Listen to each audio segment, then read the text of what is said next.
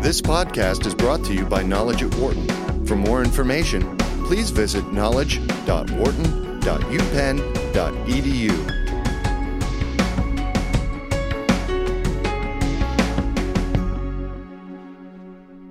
The Senate recently passed a measure to roll back privacy rules for the internet. Now, the vote moves to the House of Representatives. The move reverses field on actions made by the FCC to protect consumers, but the bill, should it pass, would also prevent the FCC from passing similar rules in the future. To take a look at the impact of what we're seeing now, we're joined here in studio by Wharton's Kevin Werbach, Associate Professor of Legal Studies and Business Ethics. And also joining us on the phone is Eric Null, who's Policy Counsel at the Open Technology Institute. Kevin, great to see you again, as always. You too, Dan. Thank you. Kevin, or uh, Eric, great to have you on the phone with us. Thank you very much. Thank you. Uh, Kevin, I'll start with you. The reaction to, uh, I mean, I think we we had talked in the past about the potential of something like this coming forward, but now that it is, your reaction is what? Well, it's not surprising. Uh, the Congress uh, has a mechanism called the Congressional Review Act where they can reverse recent regulatory decisions. And um, this set of privacy rules that the Federal Communications Commission put into place at the tail end of the Obama administration uh, were very important, yep. but also controversial and, and opposed by the broadband companies and many conservatives. So this was something that uh, ever since uh, the election, the Republicans in Congress had indicated that they were intending to do, and they've actually moved forward on it. So it's significant. There's a lot of opposition. I, I guess just you know, looking at what happened with the healthcare legislation, sure. yeah. um, you know, in some ways, um, it, it's surprising maybe for people to see this happen so fast. But it's it's a much smaller thing because all they're doing is reversing a prior decision. Eric. Uh, yeah, I mean, I, I agree with that, and I think that uh, the the Republicans in in the House and the Senate have sort of had their eye on this, particularly because it was such a recent uh, recent action by the FCC and uh, yeah, I mean, obviously, we were hoping that it would the CRA would not come to pass, given that we have a, a new FCC chairman who is willing to change the rules to uh, to fit, you know, whatever he was thinking was more appropriate. And um, you know, I, passing a CRA sort of ties the hands of the FCC in the future and prevents him from being probably prevents him from uh, from enacting similar rules in the future. With this move, Eric, where is your greatest concern right now? Well, I mean, the greatest concern is that uh, consumers are just are about to lose a lot of protections that they that they were about to have, and uh, there's there's a lot of uh, distrust right now with consumers online about how uh, information is being handled and sold and used in any number of ways that people have no transparency about, and this rule was designed to give them a little more choice and transparency when it comes to uh, how internet service providers use that data. And uh, with a rollback of this rule, and with potentially no rule ever being in place again uh, on ISP privacy, it, it, leaves consumers without any protections. Yeah, the context of this rule is uh, somewhat weird legally.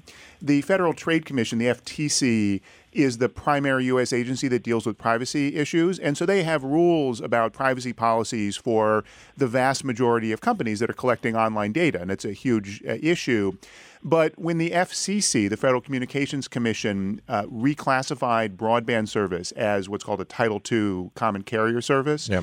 because of the way the Federal Trade Commission statute is written, the FTC lost jurisdiction. So all of a sudden, we have these rules that apply to everyone, but they don't apply to the broadband companies. And so right. the FCC stepped in at the end of the Obama administration and said, okay, here are the rules for the broadband companies. And in fact, we're more concerned because your broadband provider gets all of your searching data. It's not yeah. just what you did on Google, it's every site that you went to and everything you did. So we're going to have stronger rules. Now, with this reversal of the FCC decisions, there are no rules. And the Federal Trade Commission doesn't have the legal authority to put even their existing rules for other companies into place. And Congress hasn't moved on that. If memory serves me, when, when uh, you were joined us when we talked with Tom Wheeler uh, a few months ago, I mean, some of these things were concerns at that point because we knew at, at, with the election, the potential that could happen with the election at that point, that this was a distinct possibility even back then. I don't think anyone uh, voted in this election, even those who voted for President Trump, thinking we've got too much privacy protection. Right, we, yeah. re- we really need less control over our personal data. That, that Right. you know, you don't really see a lot of that in the polls. Yeah. Um, so sure, this is a big issue, and, and and this particular one, there's there's all the little bureaucratic complexities with the FTC and so forth. Um, But yeah, it's a big concern, and it's an issue that's not going away. But Eric, this seems like, a, and obviously we've seen a lot of things kind of put in play with the administration uh, in, in the first hundred days. This seems like it is the first step, as you were alluding to the new FCC chair, the first step in, in what could be potentially a few moves. Business friendly moves by the FCC, which is obviously the reverse, uh, and what you were just saying a second ago, the reverse of, of the prior FCC administration under Tom Wheeler. Uh, yeah, I think that's right. And, and the new chairman has also indicated that he is looking for a way to uh, reclassify again broadband back to Title One. Um, and I, so I think there's uh, there's more of a grand vision and a change in regulatory uh, philosophy here that is going to drive the FCC over the next several years. 844 Wharton is the number if you'd like to join in. 844 942 7866. Or if you'd like, send us a comment via Twitter at BizRadio111 or my Twitter account, which is at Dan Loney21. Kevin, you wanted to add Oh no, I was going to say. I mean, what we're seeing though is is this strange kind of do si do between the FCC and the Congress. So Yeah. the FCC is an independent agency. Um, so they're not theoretically controlled by the White House, although the chairman is nominated and and um, put in place yeah. by the president. Yeah. Um, but uh, Congress has the power. Um, but Congress doesn't want to move too fast uh, in ways that are going to be controversial. So this was one with the privacy rules where Congress has this very small mechanism to just uh, reverse the prior decision, and so they're they're going to do that. And these rules haven't even gone into effect yet. Right. Um, but on the broader set of issues like network neutrality, what you're seeing now is this standoff where, um, as Eric said, uh, Ajit Pai, the new FCC chairman, has indicated he wants to roll back all of these uh, broadband openness protections. Yeah. Um, but uh, he's concerned about legally being able to do it and politically being able to do it. So he's saying, well, Congress, now you move. Uh, and Congress is looking over and saying, no, no, FCC, you move. Right. Um, because they all know that this stuff it does not have a great deal of popular support. Right. Um, and not necessarily even a lot of industry support outside of a few companies. So then it it puts pressure on, I would think, other kind of avenues where these protections are concerned. And I'm seeing that that there are states that are actually trying to bring legislation forward in terms of consumer protections on I- internet. Illinois being one, California is another one. So is this, Kevin, in your mind, going to become more of a states issue in the in the months and years to come? So we'll see. Uh, you know, there's a lot of state uh, movement uh, on internet security. We have things like uh, data breach notification laws that are happening at the state level when there wasn't a national law at the federal level. Um, certainly, states are very involved in consumer protection issues. With, with data privacy, though, it's not that you have California data and then you've got New York data and Pennsylvania data. Sure. Stuff moves all around the country. Yep. So uh, I think we may well see more action by the states, uh, but but this is the kind of issue that that ultimately it, it can't really be dealt with. Like for example, on auto emissions, where California has a law, and then because they sell so many cars, that becomes de facto the national Right. standard. Right. I, I'm not terribly optimistic that that's going to get us to a, a great solution, but we'll certainly see some movement that way. Eric, how about you? Uh, yeah, I mean, I I agree with that, and there's uh, you know to the extent that a bunch of states get involved in enacting, you know, there are already a lot of bunch of states uh, with different data breach laws, and that creates a patchwork of different requirements, and that creates confusion and and um, you know regulatory uncertainty for internet service providers, and that makes it more difficult for them to ensure that they can comply with you know every state's law that they operate in. And so the benefit of having the FCC's rule was that there would be one rule, and if um, they the FCC didn't explicitly preempt state law at when they passed the rule, but they said if you can't, if an ISP feels like they can't comply with both the FCC rule and the state law, then they can petition to uh, uh, for the FCC to preempt that particular state law. So, you know, the the federal law provides a little more certainty with regard to data breach and data security and that sort of stuff. Um, but yeah, in terms of data privacy, that's a little uh, a little bit of a hairier issue, uh, and uh, is not not as easily uh, solved as as data breach or anything like that. And, and as Kevin mentioned, I'll let you uh, comment on it as well. Is the fact that look, look people understand that uh, that a good bit of their data gets moved around the internet these days. That's just you know part of, of what it is. But the privacy end of it, Eric, is so important right now uh, because of, of so many different elements. I mean, things coming at us in 15 different directions right now. Mm-hmm. People are the ones that seemingly are going to be caught in the pinch here. Yeah, I think the the FCC's rule was one of the well, not one of the first, but it's certainly one of the most recent uh, rules that actually increased the amount of privacy that people could expect online, and uh, that was certainly a good thing for consumers. Um, but you know, whether states can replicate that, I'm not totally sure. Kevin? Yeah, so there's a couple bigger issues that really are at play here. Yeah. One is uh, the fact that we have a set of rules for the broadband providers, the, the network yep. infrastructure providers. Yep. And we now have, on a lot of things, a different set of rules for the online services, the Googles and Facebooks right. and Netflix of the right. world. And those online platforms are becoming increasingly powerful at the same time as the infrastructure providers are increasingly becoming content providers and software providers themselves. So ultimately, it doesn't make sense to have inconsistent sets of rules. That's one of the arguments right. that the people make in favor of getting rid of the FCC rules. The FCC had stronger rules for the broadband providers. Um, it may not make sense to have these things dealt with in different places. Right. Um, the problem is the solution is to have no rules for the broadband providers. Right. So that's a big issue we're going to have to resolve, and, and ultimately is going to require some legislation yeah. to say, okay, let, let's look at these things holistically as opposed to based on the historical silos that we have. Big problem that, that's not going to get resolved unless Congress moves. The other thing that's really an iceberg that's uh, heading straight at us is Europe. So the FCC privacy rules, the ones that were uh, are going to be potentially overturned by Congress, required opt-in for collection of data, mm-hmm. which is much more similar to the rules that have been true for a long time for data protection in Europe. Right. And the only way that global online commerce exists as we know it is that the U.S. and Europe have, over the years, been able to patch over their differences right. um, through uh, you know something called the Safe Harbor, and then they tried to update it with something called uh, Privacy Shield. Yeah. All of that now is under siege uh, based on what's happening with this administration in the U.S. Could collapse, and Europe has much stronger rules called the GDPR that are going into effect in 2018.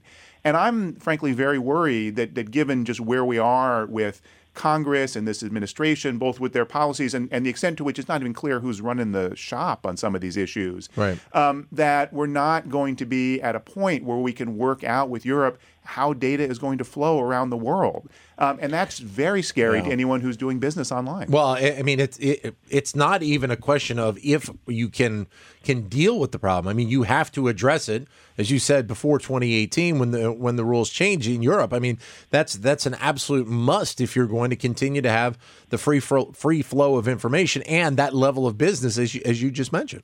Yeah, I mean, companies are increasingly global, and even companies that are just operating in the United States have data that's flowing all yep. around the world. There's all yeah. of these intersections on these different platforms. Yeah. So it's very clear to anyone, whichever side you're on. I mean, you can certainly take a view that we should have more flexibility for companies to engage in different kinds of targeting and so forth. Let's have the debate about it. Yeah. Um, but but no one is in favor of this idea that we should just pretend that the world doesn't way that work the way that we know it works today. Eric.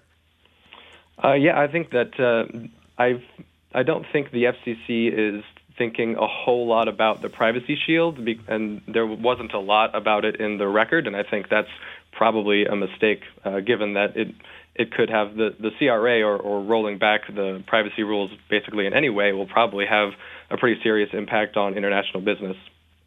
We'll also see also domestically what the political impact is going to be. This is obviously not something as big as the healthcare debate that we just had over right. the, the Affordable Care Act.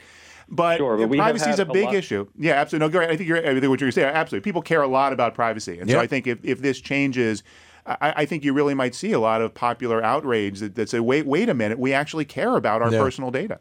Eric? Yeah, so we, we have seen a lot of that over the last couple of weeks as the Senate and the House have been voting on these CRAs, and um, you know, there's lots of uh, evidence of consumers being unhappy with with how their data is being treated online, and that's you know no different with internet service providers. And we know that Congress's phones are ringing, and hopefully they're receiving the message that consumers really do care about their privacy. I mean, part part of uh, you know, a lot of people will look at, oh, you know, look how many Facebook users there are, look how many Google users there are. Well, you know, there are other reasons that people want to use those services, Yeah. uh, and they're willing to accept the fact that, you know, even they, even if they don't like it, they're willing to accept the fact that Facebook and Google collect their information when they go to their websites.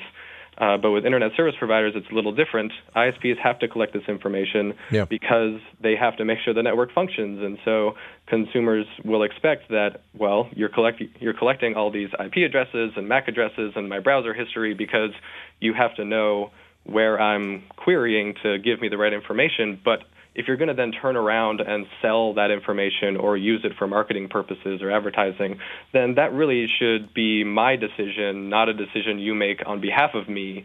Um, because you have a, a financial interest in doing that. I, I'll take what you said, Kevin, a second ago, one step e- even further, because I mean, obviously, the healthcare debate over the last couple weeks has been very important, and it impacts so many people.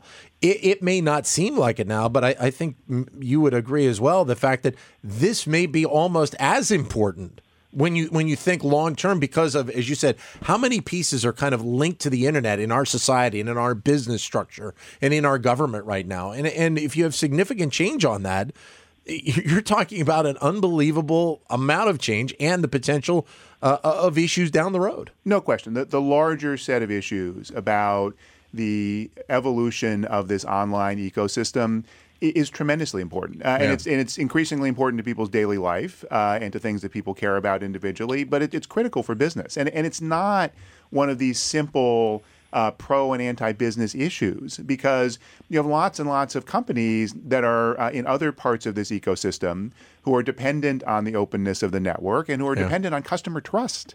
Um, and sometimes having a predictable and consistent set of rules that Yeah. say this is what you can do and this is what you can't um, actually makes it easier for business because then people are willing to say, okay, I, I'm, I'm comfortable. I remember 20 plus years ago how many people it took a long time to use your credit card to buy online. I mean, now we sort of take it for granted. Sure, but things yeah. like Amazon, people say, well, how would you type your number into this computer? You have no idea where it's going. Yeah. Um, because, in part, we had a set of policies from the government. I was at the FCC at that time that were not over regulatory, but which said there are certain areas we need a predictable environment. We need to have certain baselines for consumers that confidence developed. But how how does this impact this potential move and, and maybe other ones coming down the road uh, uh, of say a company like Amazon who just you know recently bought a company an e-commerce company over in the Middle East? I mean that's that's a case of that international business right now that we are talking about that could be affected in the future. Oh yeah, no, it's it's everyone, uh, and and the European rules are even broader than that because they essentially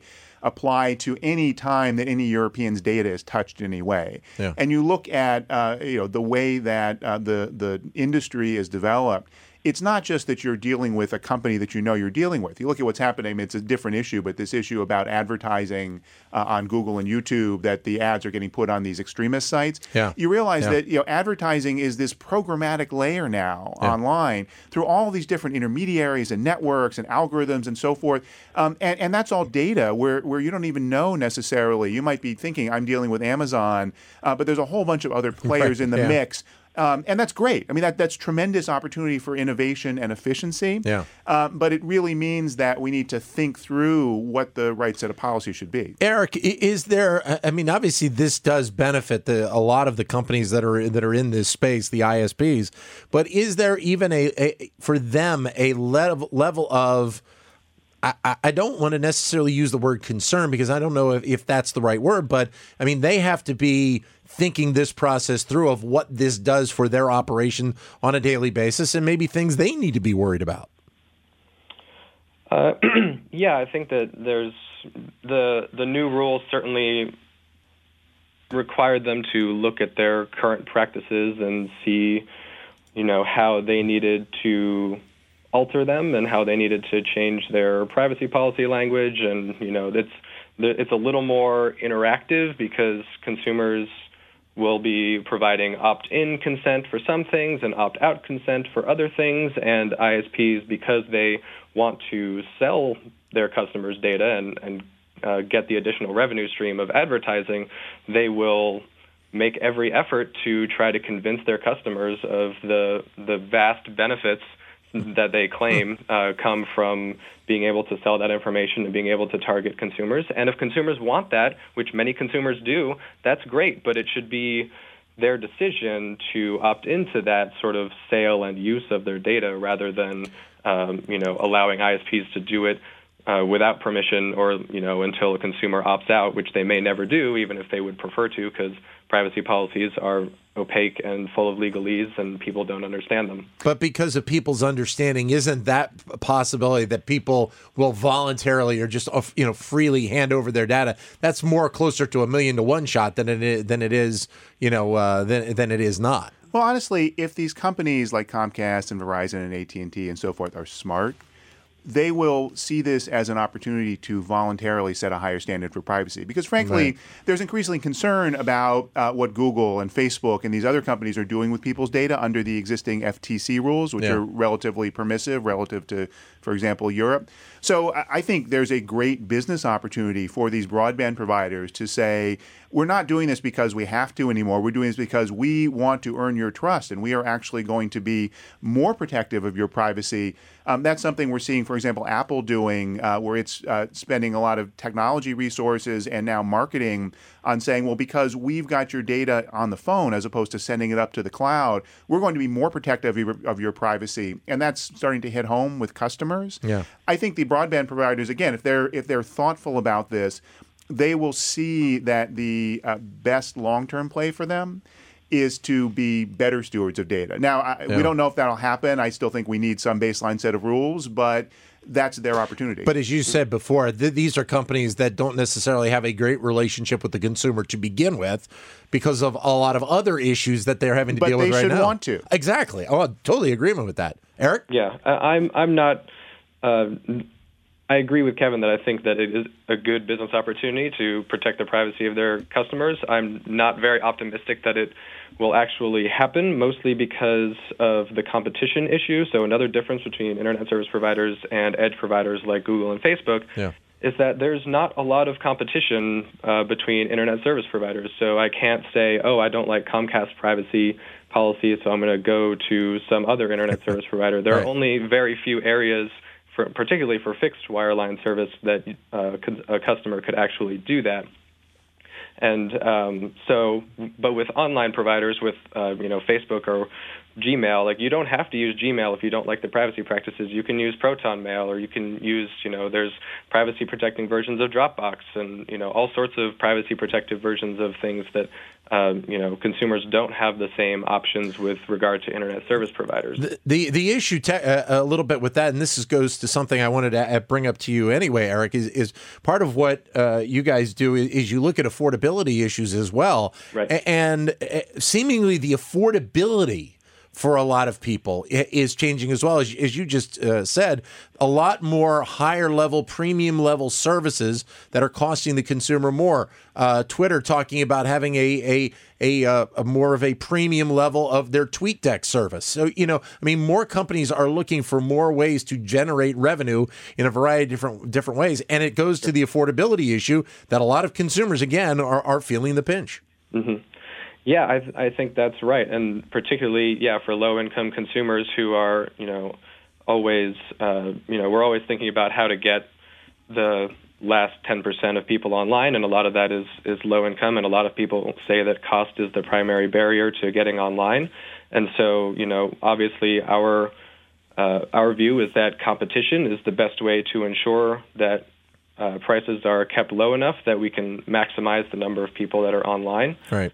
Um, and so, um, you know, there was another aspect of this rule that was called pay for privacy or, you know, financial inducements.